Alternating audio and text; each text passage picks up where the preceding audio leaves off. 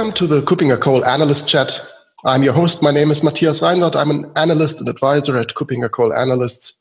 In each edition, we will have one guest joining me, often a fellow analyst or another interesting partner, and we will have a 15 minutes or so chat around current topics.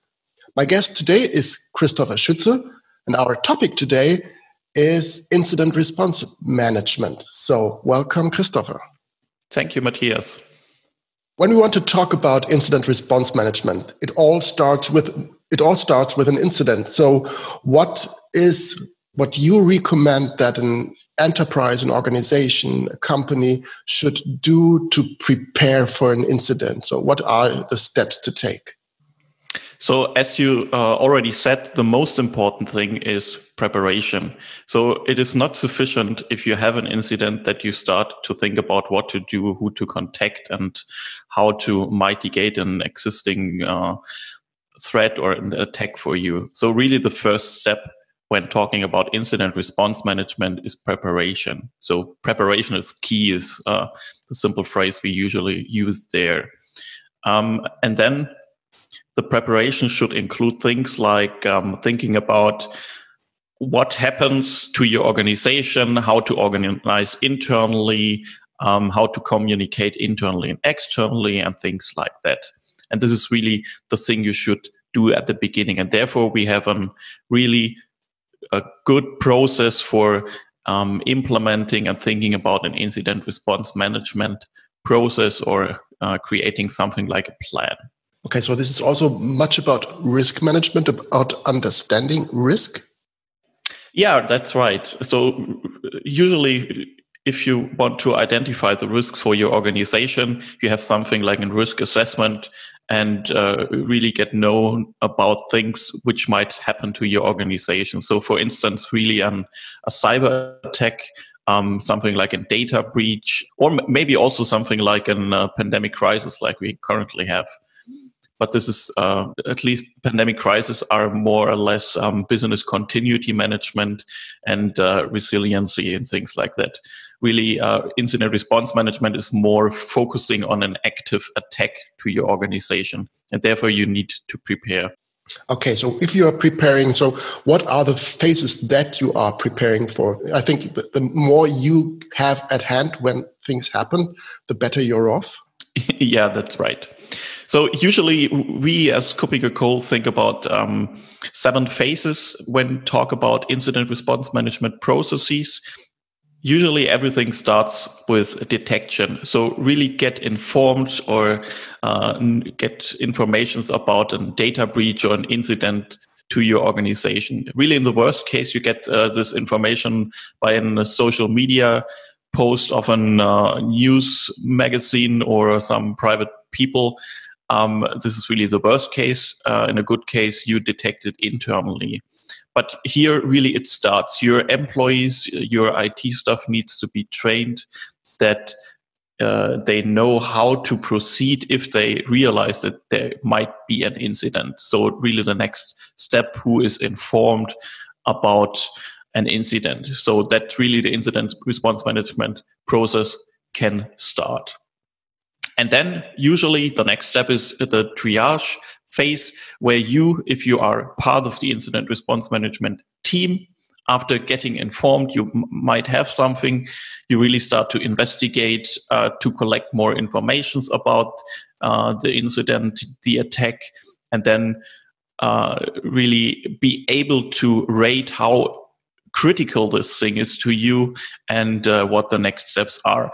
And here again, this is something you can prepare. You can create something like a uh, categorization from one to three or ABC level incident, which causes different um, processes at the end, maybe with C level attention or chief executive office attention or only on IT level and uh, without informing public authorities or things like that. But that also um, involves having the right technologies, the right systems in place. So incident response management always laps over also to technology, of course, to processes, but also having the right systems in place to be capable of doing this triage. Yeah, that's right. You, usually, you you might have systems like um, uh, a SIEM system to collect log files, to to collect um, uh, access informations or things like that. Um, this is really a difficult phase, and the better you are prepared here, the easier it is to identify really the cause of the incident at all. And uh, if not, you really have to go on uh, all the systems and uh, have a look at it, what happened, uh, what might be the cause, and things like that. And this is really the preparation for the next phase then. Um, after getting known what it is, uh, how, how critical it is for you, you for sure need the next prepared steps to contain, to prevent uh, from further harm to your organization, maybe to isolate network segments, systems, or things like that. Because especially here it's really critical and important that you do not just turn off the systems. Because if you want to do things like forensic analysis that you want to do things like law enforcement. Um, therefore you need really to um, keep the information which might be stored in um, the, the memory of the system um, available. And if you turn systems off those informations gets lost forever.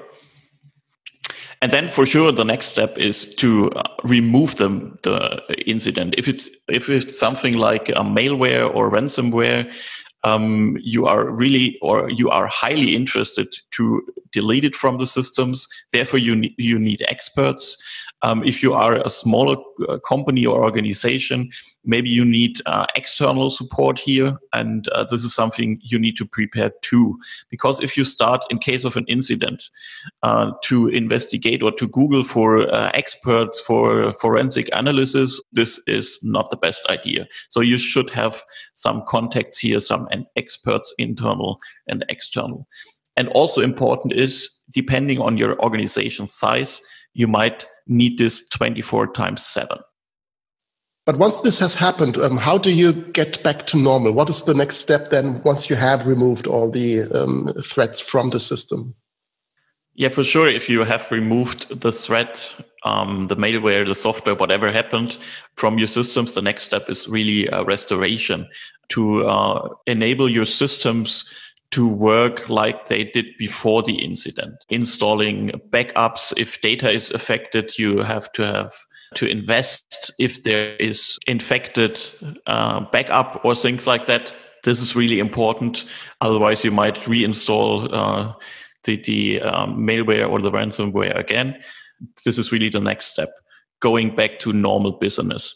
And then a very important thing uh, happens in the next phase is the notification phase. And here it is really important, based on the German or the European uh, GDPR requirements, especially for data breaches, if you get informed the first time that potential customer data is breached, then you have uh, 72 hours time to inform public authorities about that. So maybe really here, this notification phase for informing public authorities might be earlier, depending on how long it takes uh, for the containment, eradication, and restoration phase. This is really essential. So uh, usually it's the sixth step in, in the process, but depending on the things which happened before. And usually, this was uh, mentioned by a report from the UK, it takes up to uh, 60, 70 days from uh, having an incident internally, like a data breach, until you you as an organization realize that you had something. Okay, but that is the point in time when the clock starts ticking, when you actually realize that something has happened. Exactly, but important, and this is what I said at the beginning. Um, you need to have, or you have to train your employees. If the person who gets informed is maybe the person who works on the reception and has no IT background and gets informed, hey, you have a data breach. This is when the uh, clock starts to uh, count for the 72 hours. So I think the, the this this communication process in, in itself, so the, this this this ominous black suit communication, when really somebody who is capable and in the position of actually informing um, authorities and maybe even the data subjects being involved, that is a process that really needs training and preparation because I think this communication can go horribly wrong.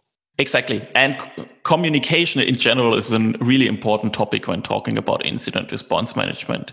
Just think about an IT responsible person, uh, which is uh, using Twitter and uh, is answering to some data breach topics with his private account. And uh, the press is realizing that and is quoting him and things like that.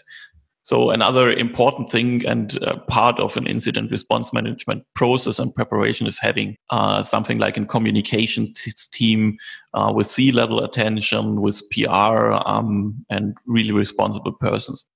Okay, great. So, so now that, that, that we've come from from detection to understanding what has happened to containing the issue, to remove the issue, to restore the data, to communicate would be what would be the the wrap up phase how do you how do you conclude with such a such an incident? Um, prepare for the next one?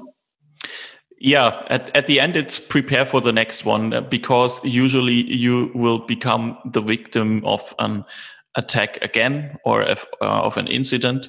And uh, really a part of the incident response management process which is very important is the, the last one the review phase where you have a look at your process at the things uh, that went well and uh, those who don't. And here you can learn and realize a lot what you can improve the next time so that you do not uh, do mistakes twice. Okay, understood. I, th- I, think this incident response management process is really something that many organizations still just not have in place. They are still lacking that. So um, I assume that we, as KuppingerCole, are offering training, support, anything like that here. Yeah, for sure. Um, actually, we have a uh, masterclass running about uh, incident response management. That is very interesting. Um, it is uh, four chapters with uh, four subtopics where we really explain what is important, um, what you need to do, how to communicate, and really how to do that thing. And at the end, the, the idea is to enable you setting up an incident response management plan and process in your organization. And for sure, we have a lot of research um, on that topic too. Okay, great. Thank you. So I think that everybody who listened to this podcast and realized that there might be some room for improvement for their own incident response management process, please feel free to get in touch with Christopher or me uh, or KuppingerCole in general. Thank you very much, Christopher. Anything final you want to add to this? No, I think uh, that was a really good uh, chat about incident response management. I would be happy if you have further questions that you contact one of us. Thank you. Okay, great. Thank you very much, Christopher, for taking the time. Thank you very much to the audience for listening. And I'm happy to have you in a future edition of this podcast again. Thank you, Christopher. Bye bye.